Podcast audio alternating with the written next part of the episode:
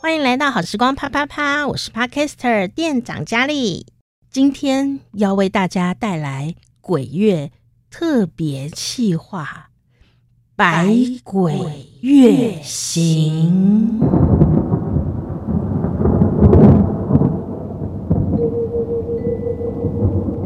百鬼月行，百鬼月行由四十八个 Podcast 节目串联，在这个农历七月，跟你聊聊那些你没听过的鬼事儿。这个活动是由 s o n 与 KKBOX 来主办的。如果你不知道哪里有种，竟然想来当 Podcaster，那么你也可以使用 SoundOn 的 Hosting 服务，他们提供完整的数据分析、广告盈利机会，最重要的是完全免费。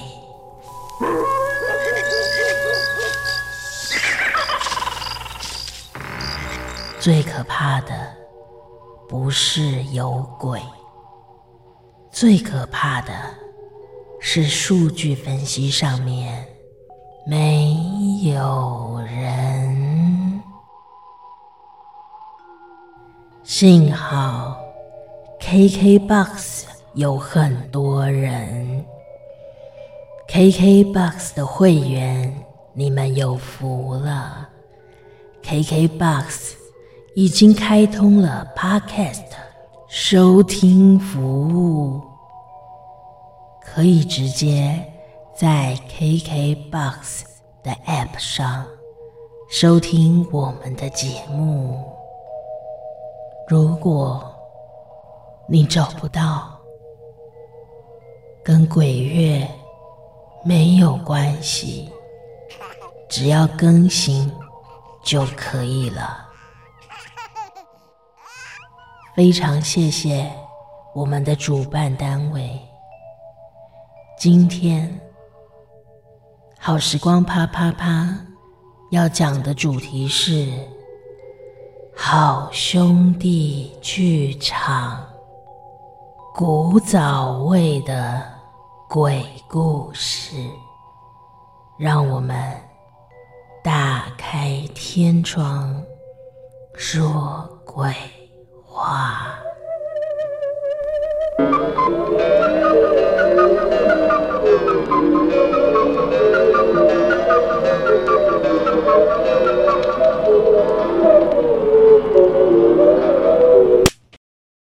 好啦，卖人家假鬼假怪啦！七月到了，不要在这里装神弄鬼。百鬼月行，今天呢进行了第五集，说不定我们可以一直讲下去哦。啊、哦，但但明年鬼月我们要讲什么？总之，世界上无奇不有的事总是很多。夏天到了，在台湾因为比较热一点哦，我们都会吃一些凉凉的东西，或者是吃西瓜。西瓜真的是很多人心中的最爱，因为西瓜很甜，西瓜水分很多，西瓜又会退火。啊、然后它长得又可爱哈、哦，因为绿绿的，里面红红的，或者绿绿的，里面黄黄的。总之呢，它真的是挺可爱的一种水果。爱它爱到开发出无籽西瓜哦，但听说有的男生不敢吃无籽西瓜，有什么心理因素呢？他们说，他们不想要吃无籽的西瓜，他觉得吃了可会影响生育能力。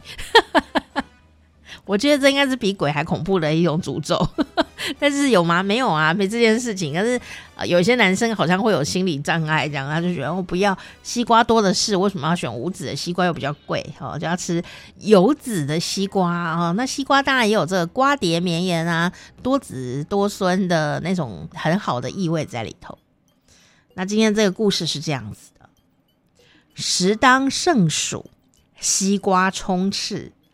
这是这个哇，这个文笔写的很好。就说呢，夏天很热的时候呢，有好多西瓜，蔓牵绿玉，囊破红霞啊，藤蔓啊牵着像玉一样绿色的西瓜，那囊呢就是瓜囊在肚子里面啊，这破掉的话就像红色的彩霞一般啊。这是大西瓜，就是红西瓜。好，我们台湾有一种是黄色西瓜，我们都叫它小玉哦。在某人的故乡呢，有一个避暑胜地，那里呢有一些森林，然后呢有一条小溪。这条小溪水非常清澈，而且很凉爽啊！很多人呢都故意脱了鞋子呢，就故意踩那个小溪而过，顺便蒙拉甘塞口。好，这台湾的俗语啊，拉咸摸咸仔兼洗裤。哦，拉是一种贝壳哈，就是在水里面哦，就是顺便呢，啊，去捡拉来吃的时候呢，啊，来煮的时候，哎、因为反正脚都要湿掉啊，顺便把裤子也洗一洗吧，就一兼里狗蒙拉兼塞口哈，所以啊，也有一些朋友就是这样哦，啊，就是小溪很凉很清爽啊，所以呢很热嘛，所以就顺便。脱了鞋子就直接赤脚走过这条小溪流，顺便洗洗脚，顺便呢，啊、也洗洗要洗的东西，洗洗脸这样哦。但是呢，有人呐、啊、就说这条小溪呀、啊、怪怪的。可是因为这条小溪怪怪的，可是经过的人又很多，所以呀、啊，听的人都只是笑说啊，听你在讲啦哦，这小溪呀、啊、清澄如画。游鱼可数，这条小溪这么美，那么清澈，下面还有一些小鱼快乐的游泳。你怎么会说它怪怪呢？你才怪怪的嘞！有一天晚上，月明如昼，又是月明如昼。上一集也月明如昼啊，月亮很大很亮啊，亮的跟白天一样啊。有一个农夫牵着一头小牛要回家，走到这条小溪，这时候晚上没有什么人。他啊，诶，就把他的衣服拉一拉啊，哦，准备要过去了。结果呢，就发现啊，小溪里面啊，竟然有两颗大西瓜，诶，哇，超级大的西瓜哦。那因为古时候可能不是每个人都有冰箱的啦，所以呢，想要吃大西瓜，让它凉一点，有时候会放在这个溪水当中，因为溪水很凉爽嘛，然后让这个西瓜降温。那两颗西瓜晚上还在那。是不是有人拿来冰就忘记拿走了呢？啊，这时候呢，农夫啊就觉得有一点开心哎啊，不如我把这两个西瓜带走吧，这两个西瓜跟我有缘呐。于是啊，就走走走走到这个水旁边，他就弯腰准备要把这个两个大西瓜给捡起来，结果没有想到呢，这西瓜忽然之间就从他手中滚下去了。哎，是我手滑吗？还是它太大了呢？于是他就往前走，又去把这个西瓜拿起来。结果这时候一拿起来，这西瓜啊，忽然脱手如弹丸，像子弹一样，就忽然飞出去了。哇，这西瓜会飞呀！这个农夫大吃一惊，这西瓜怎么会飞啊？好滑啊！啊，就开始，那是它飞去哪了呢？他就举手四觅，到处看。西瓜，你去哪了呢？这时候是晚上啊，就看到呢，西瓜忽然呢粘在树上啊，还以为它是一颗芭蜡吗？西瓜不长在地上，西瓜粘在树上，他就仔细一看，这个西瓜就慢慢的转了过来，变成一颗人头，然后这个人头就看着农夫。笑完了以后呢，他的表情就变得很生气，然后变得非常的恐怖，变成一张恐怖的人脸。这个农夫啊，晚上啊，看到这个画面，天哪，吓死了！所以呀、赶快跑回家。结果回家以后呢，生病啊，生了一个多月。要是我，大概已经昏倒在地了吧。所以呢，现在啊，就算是白天呐，小溪还是那么的漂亮，还是有小鱼游来游去。这个农夫啊，可是完全完全都不敢经过这一条小溪。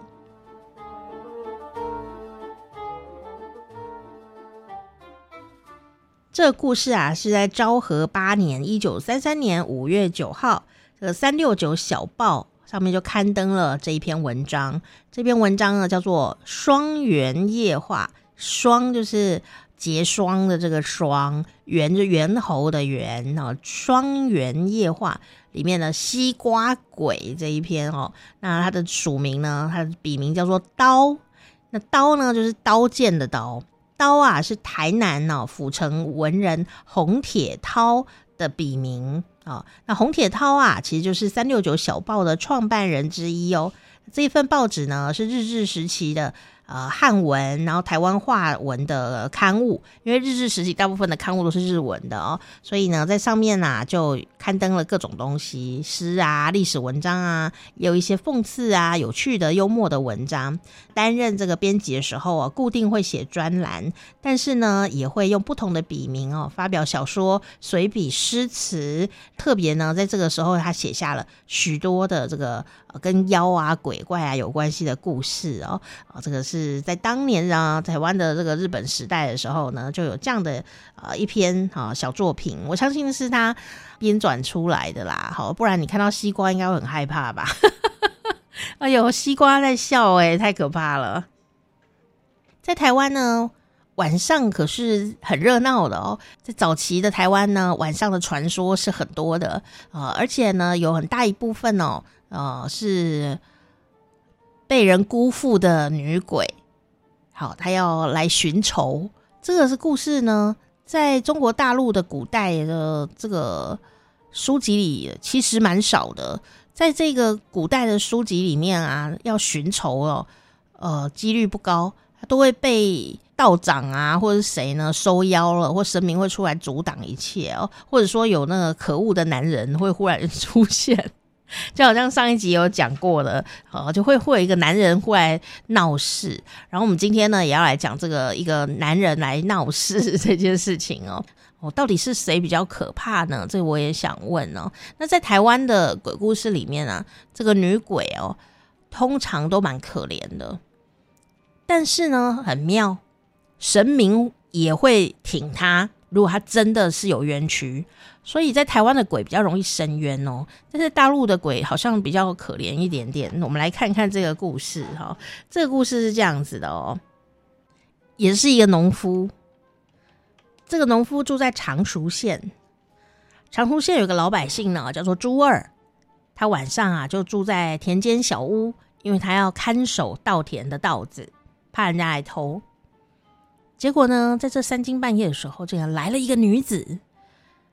这个女子就来窝在他的身边，跟他一起睡，啊，睡得很贴近呢。不知道有没有干什么，应该是有吧。总之呢，睡了一个晚不够，还睡了三四个晚上呢。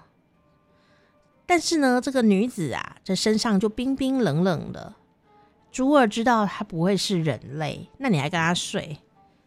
就白天呐、啊，他就开始查村子有没有什么角落。有没有什么东西有可能变成妖怪呢？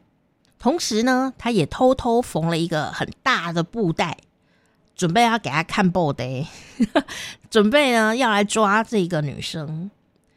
但是呢，他把这个大布袋啊，哎，偷偷拿回家的时候，这位冰冷的女子已经知道了，她就在门口哭。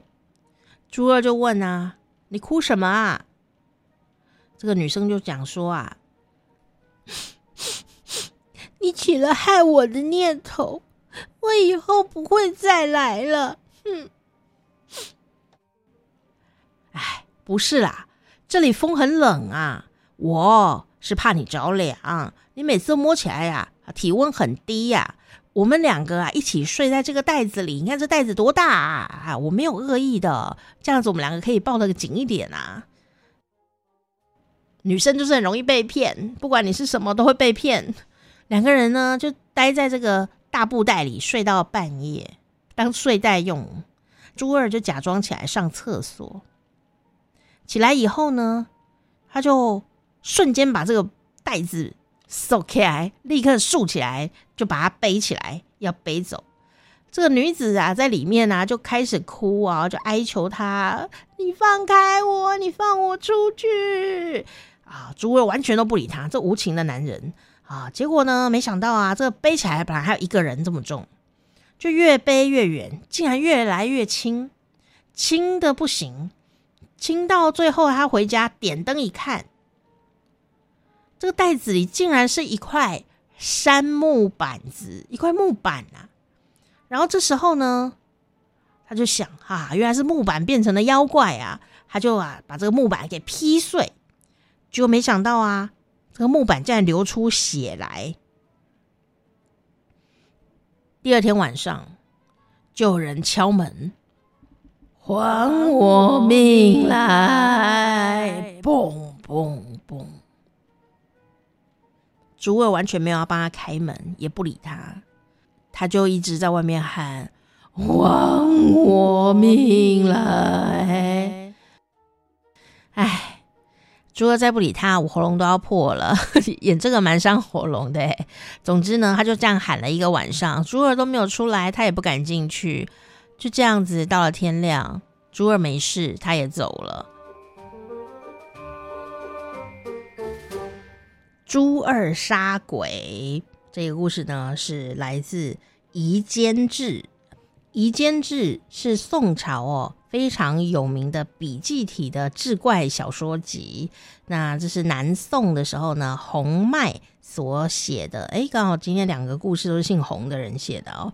呃，原书呢有四百二十卷哦，但现在应该只剩下不到一半了。洪迈啊，这个人呢。他学问相当的高，是南宋的名臣哦，啊，做到龙图阁学士、端明殿学士哦。他呢，活到了八十岁啊，在古代可是这是很了不起的一件事情哦。而且呢，他是个天才儿童哦。他七岁的时候啊，就可以哦过目不忘。除了呢，他写了《夷坚志》这个志怪笔记小说之外呢，他还有另外一本笔记哦，叫做《容斋随笔》。这个房间其实是一个非常小的房间，仅容膝盖的一个书斋，就是窝在里面看书这样的感觉哦。哦，就是要叫做容斋。虽然呢，很多人可能没有听过《容斋随笔》哦。事实上啊，南宋的这一本《容斋随笔》啊，跟北宋的沈括哦，他的或你叫他沈瓜哈，《梦溪笔谈》。是齐名的两本哦，非常厉害的作品哦。那《梦溪笔谈》呢，讲的是科学技术；《容斋随笔》呢，是讲史料跟考据，都被公认呢。如果你要研究宋代历史哦，一定哦要读的两本书啊，就是《容斋随笔》跟《梦溪笔谈》。但你如果没有想要了解历史的话，你读读志怪小说，我觉得是蛮不错的啦。但是呢，在里面你就会发现哦。看了以后，我觉得不是很开心诶，就是觉得说虽然是蛮有趣的，可是这个女生好像也没对他做什么事情哦。你可以把他赶走就好啦，啊，叫他不要再来啦。啊，这个女生一开始也讲说你想杀我，那我以后不要来了。他偏偏就是要骗他，然后偏偏就是要把他杀死。那你前面跟人家睡那么多天，是有什么事吗？便宜都被这个人占尽了，觉得愤慨啊，愤慨。所以呢，真的是不管是人是鬼都要小心，或妖怪都要小心。这种男人、啊，真是不可取啊！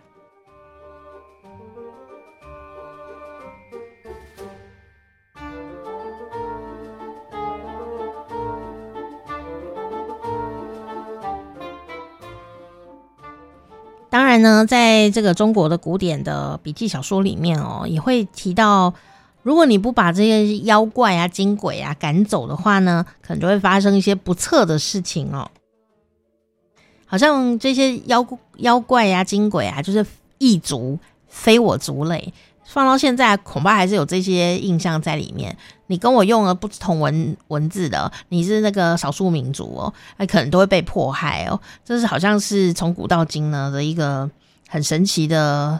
留下来的坏习惯哦，但是事实上呢，真的是这样吗？其实我们在《聊斋》里面哦，就已经看到了，有时候人真的比较可恶诶，而且甚至啊，在真实的很多鬼故事里面，你看到也是人比较可恶。好，在重新长大回来读这一些呃笔记小说的时候啊，你就会发现，哎，这个人。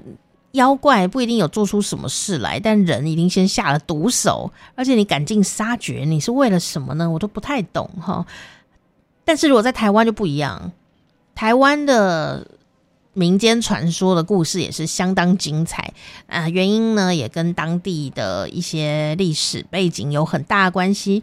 所以呢，虽然在读鬼故事啊，或者是妖怪故事啊，其实里面哦都有文人呢刻意留下来的历史的伏笔在那里面。因为你就讲说有一个人，他被一个男的抛弃，然后他就变成鬼来抓他。然后他就死了，这样的话，这故事就乏人问津啊，又不精彩。所以呢，文人们往往会把很多真的历史的背景哦套用上去，哦，他会开始长出人名，然后他会长出地点，然后他会长出很多的细节，那这故事就会变得很像真的，真的故事才有那种力量可以流传下去。那到底这个故事是真的还是假的呢？我相信它可能是时代的缩影，有很多的故事都很类似。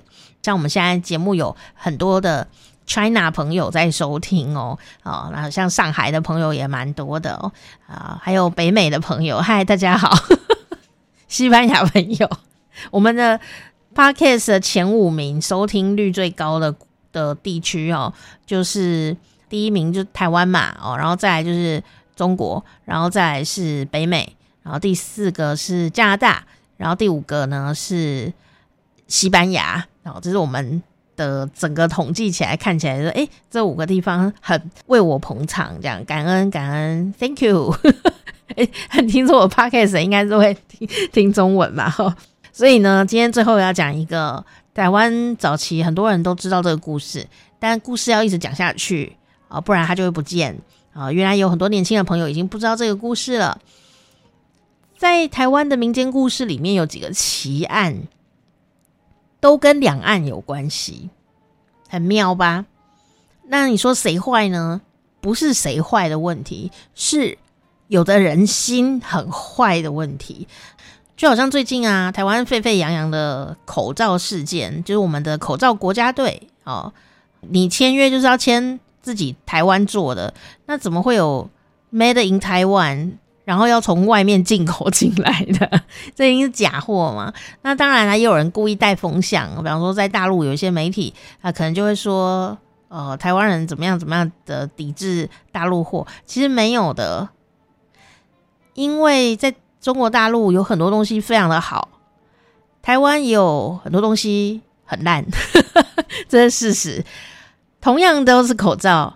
有一些厂商就是很认真做，有些厂商就是乱做，有些是来骗钱啊，有些冒名顶替。我想这全世界的每一个国家都有这个问题，所以我觉得那不是国家的问题，也不是地区的问题，这个是某些人的心有问题。所以呢，在看这些鬼怪故事的时候，也会有这个味道在里面。比方说，在台湾有一个很有名的故事哦，就是林头姐哦，那有人没有听过吗？下一次我们再来讲这个故事哦。哦，那林头姐呢？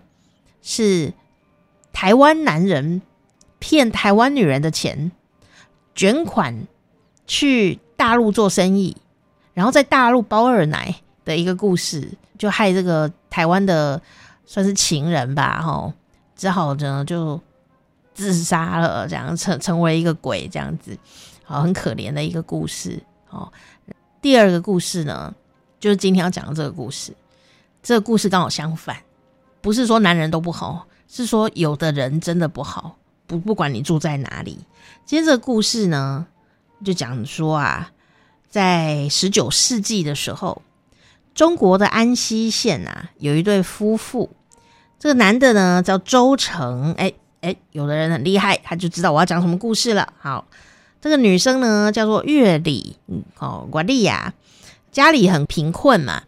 这一家人呢，刚好遇到闽南大饥荒，又听闻呢，台湾啊有天津条约开港通商，有很多国际贸易的机会，所以决定呢就放手一搏，来台湾试试看有没有试金石。周成啊就前往传说中呢钱会淹到卡巴的地方，哇，这个钱都淹到脚踝啊的一个地方，就是台湾岛。在不同的时代都有一个梦之岛或梦的故乡。现在可能有人像有的人，他就会北漂啊，啊，可能去大城市啊，也许去上海啊等等，都有一个梦想之都，好像在那里人人特别有机会。那在十九世纪呢，如果你在家乡混不下去，有时候呢就会漂洋过海，渡过非常危险的黑水沟，就是台湾海峡，然后来到台湾来打拼，就带了一桶小金啊，就来了，好做生意，想要开拓一个新天地。但是呢，限于当时的来台的政策哦，周成呢不能带家里的人来这个地方，于是他就一个人，然后带着那一桶金啊，来到了台北的大稻城。他就从这个邦嘎这个地方，从蒙甲呢走进了台北城，看到这么繁华的地方，他第一次看到这么繁华的地方，从一个有饥荒的地方来到一个繁华的地方，他心中小宇宙就大爆发。大道城呢，就是现在的迪化街啊，很多。人会去迪化街买年货，但现在迪化街有一些规划，所以很多文创商品啊、文青啊、咖啡店啊、老宅啊的改建都在那个地方，是一个非常美好的地方。欢迎疫情过后下次来台湾，你可以直接冲去迪化街，那里就是这个故事的场景，就是大道城啊、哦、这个地方。城呢，就是嗲大广场的意思。大稻埕啊，以前是相当的有钱啊，因为很多的这个贸易或商贾都在那个地方。那这一个穷乡僻壤的穷孩子，拿着一桶金来到了这个地方，当然整个嘴都开开的啊！哇塞，这里真的好繁华，好繁华哦！像我小时候去百货公司，也是嘴开开的说，哇，好漂亮，好漂亮哦，什么都买不起。然后呢，去百货公司看到那个柜姐，就是柜。负责这个专柜的小姐都是好漂亮、好漂亮的小姐哦。啊，这时候呢，周成也看到了一个漂亮的小姐。其实他看到了不止一个，他看到了一大群、一整楼都是漂亮小姐。没错，他看到了这是当时的风月场所啊，就是妓女院。因为在这个繁荣的地方呢，就会有呃八大行业的兴起哦，也是呃很正常的事情。因为可能有一些。交际应酬的场合，或者是会在那个地方哦做一些约定，这样子会那边聊聊天。然后当然也是有寻方客啦，哈。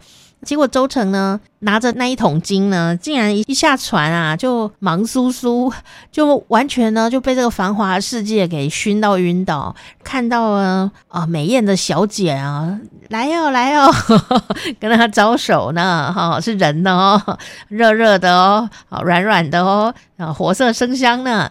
从来呀、就没看过这么美丽的女子，不是美而已，那个地方是。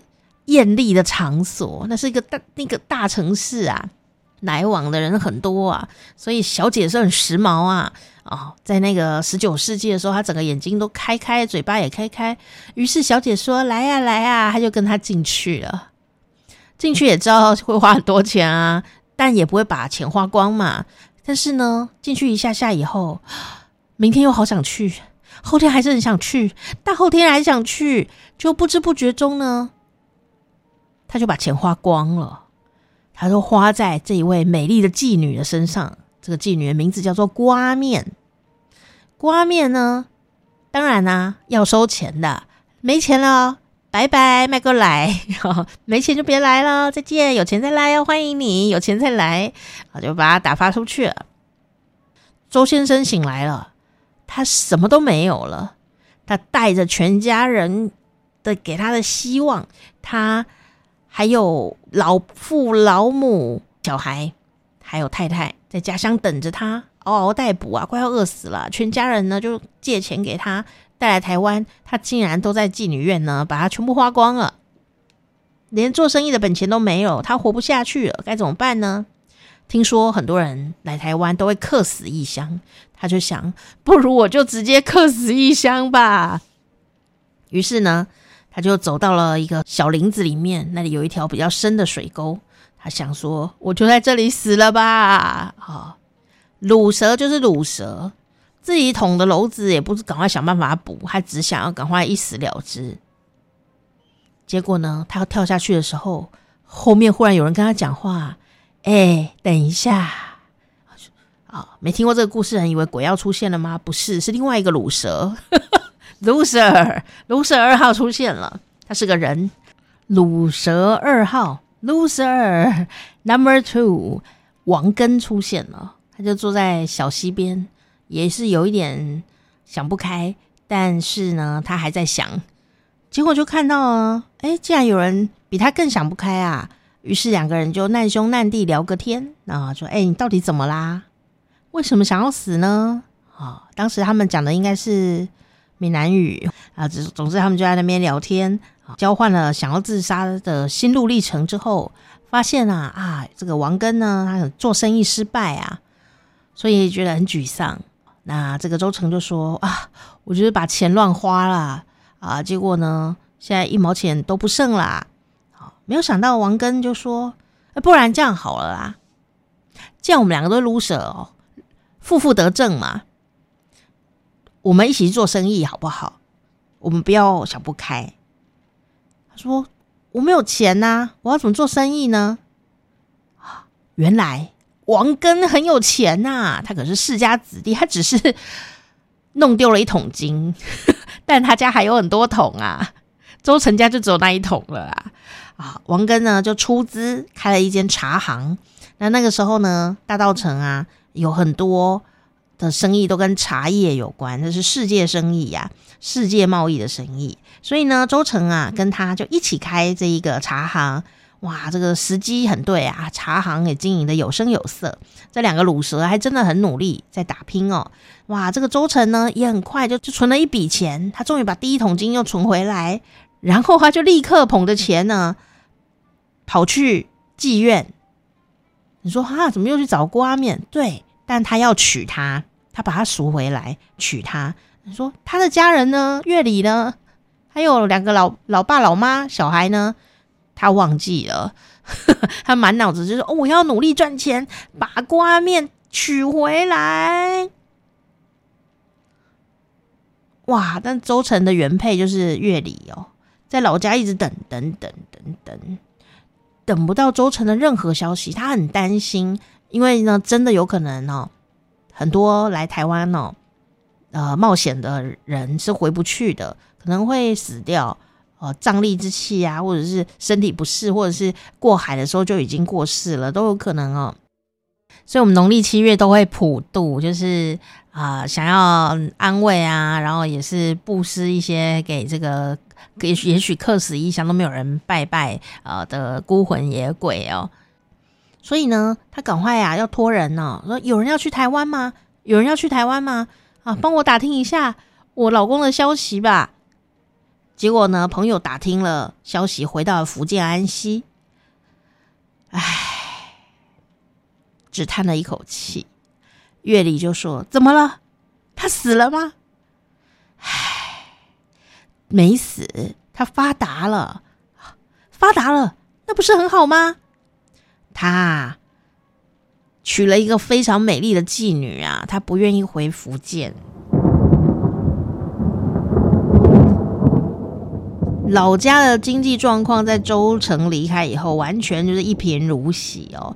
全家人就嗷嗷待哺啊，等着周成呢在台湾经商成功，可不可以寄点钱回来啊？你不回来没关系，钱要寄回来啊！完全没有想过他在那边爽歪歪过日子，一点钱都不寄回来，人也没有要回来，还丢弃原来的老婆哦。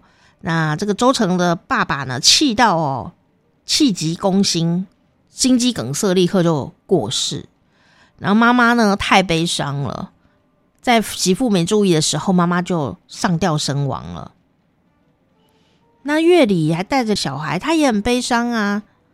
但是他还想说，会不会中间有误会呢？会不会中间有误会？我我如果带着小孩去给他看，他会不会就反悔了呢？于是啊，他就又跟人家借了钱呢。非常危险的，又来渡过黑水沟，带着儿子周大石跟公婆的牌位漂洋过海，来到了台湾。这样一个弱女子，也是穷人家，也没见过什么世面啊，这么勇敢的做了这件事情。就来到台湾以后，周成就假装不认识，然后郭阿面就说：“哈、哦，原来太太在这里啊！”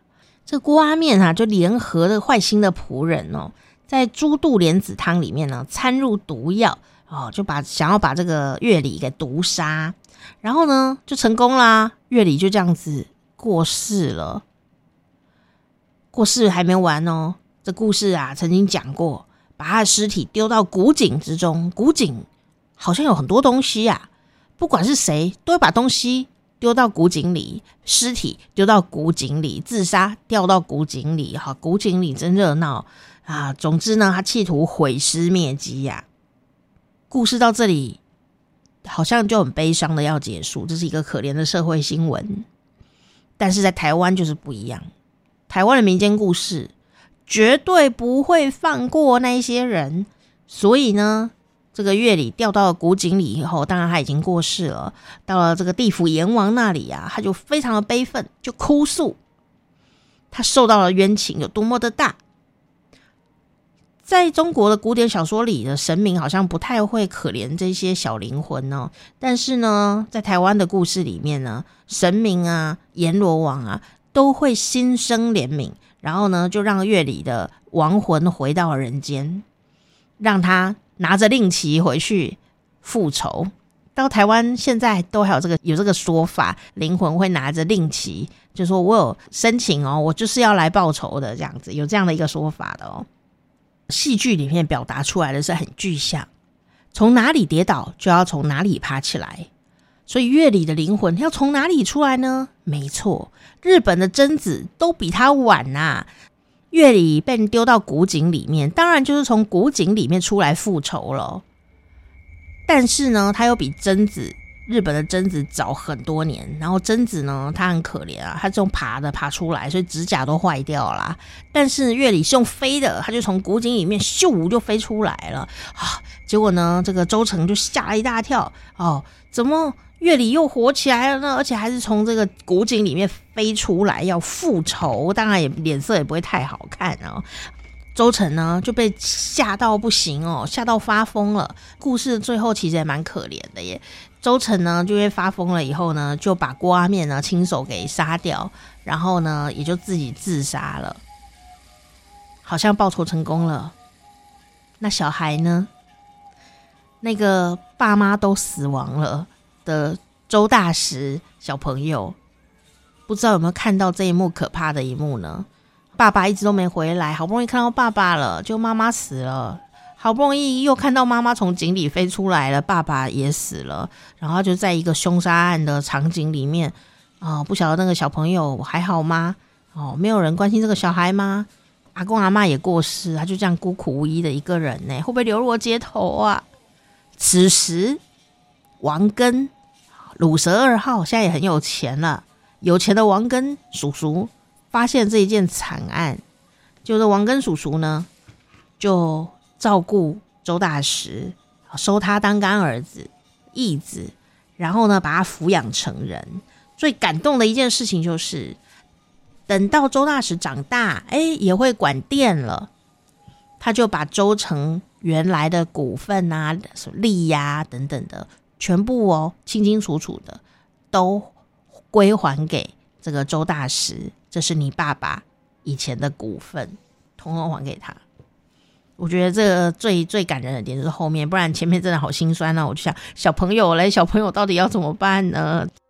这就是非常有名的一个台湾民间故事，也是台湾奇案啊。周成过台湾，台湾的这个奇案大部分都在台南，因为也是很热闹的地方。然后很少数的一个跟鬼有关系的故事，其实就是在大道城这个地方。那有人呢、就很努力，想说呢，这一口古井啊。月里呀，被弃尸的这个古井，到底有没有这个井呢？民间传言呐、啊，这个古井就在周成的家里面，但是呢，这是不是可信的嘞？哦，那周成啊，其实啊，据说是在当时的朝阳街开茶行，所以古井应该就在朝阳街附近吧。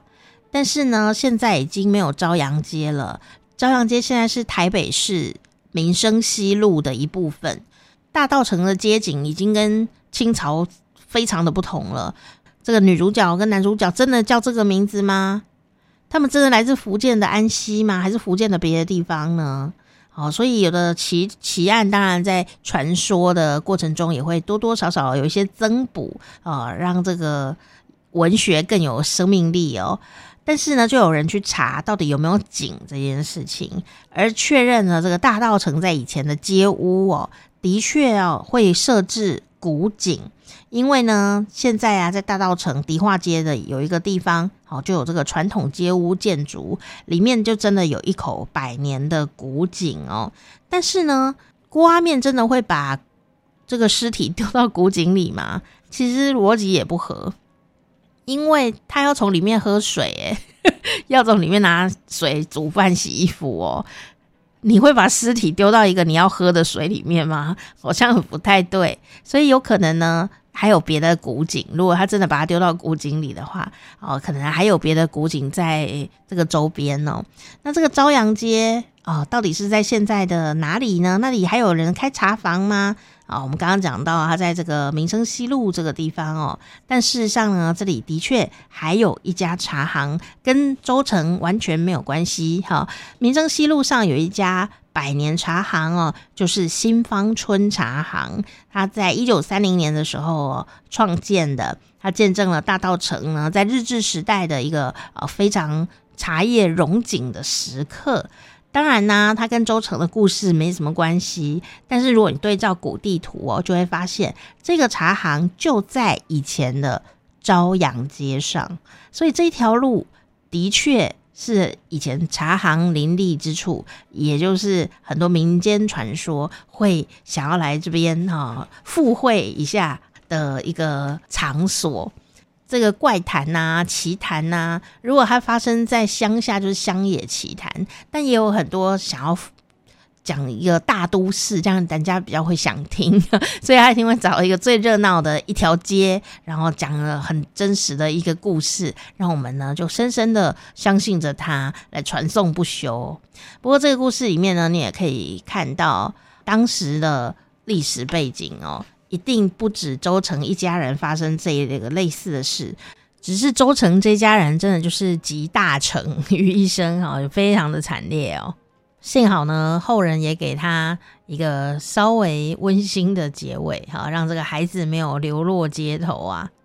这就是台湾呢，相当有名，而且不停有电影啊、歌仔戏啊在演这一出戏啊。不过这几年比较少讲啊，可能就只有在连续剧啊、那个台湾的传奇故事里面才会看到。但这是一个很有代表性的台湾的呃民间传奇哦，就是周成过台湾贞子的学姐月里。好时光啪啪啪，我是店长佳丽，别忘了帮我们订阅一下喽。古人的世界真有趣，下一集我们来讲一个恐怖一点的故事吧。下次见。以上就是今天的好兄弟剧场。同样做这个主题的 Podcaster，还有超红的。圣洁石，圣洁实话实说，以及百分之九十六适合你哈电影，以及欧魔的乐色声，还有欢迎光临。芝麻小事。如果你还听不够，店长佳丽还跟你推荐人渣文本特辑开讲，政治鬼故事。听说竞选总部很多都是凶宅。嗯嗯嗯。说到政治，不管内鬼、外鬼、内神通外鬼，总之。政治常常有鬼，半夜不做亏心事，夜半不怕鬼敲门。你还不订阅，难道不算亏心事吗？没有订阅，好时光啪啪啪，你敢回头吗？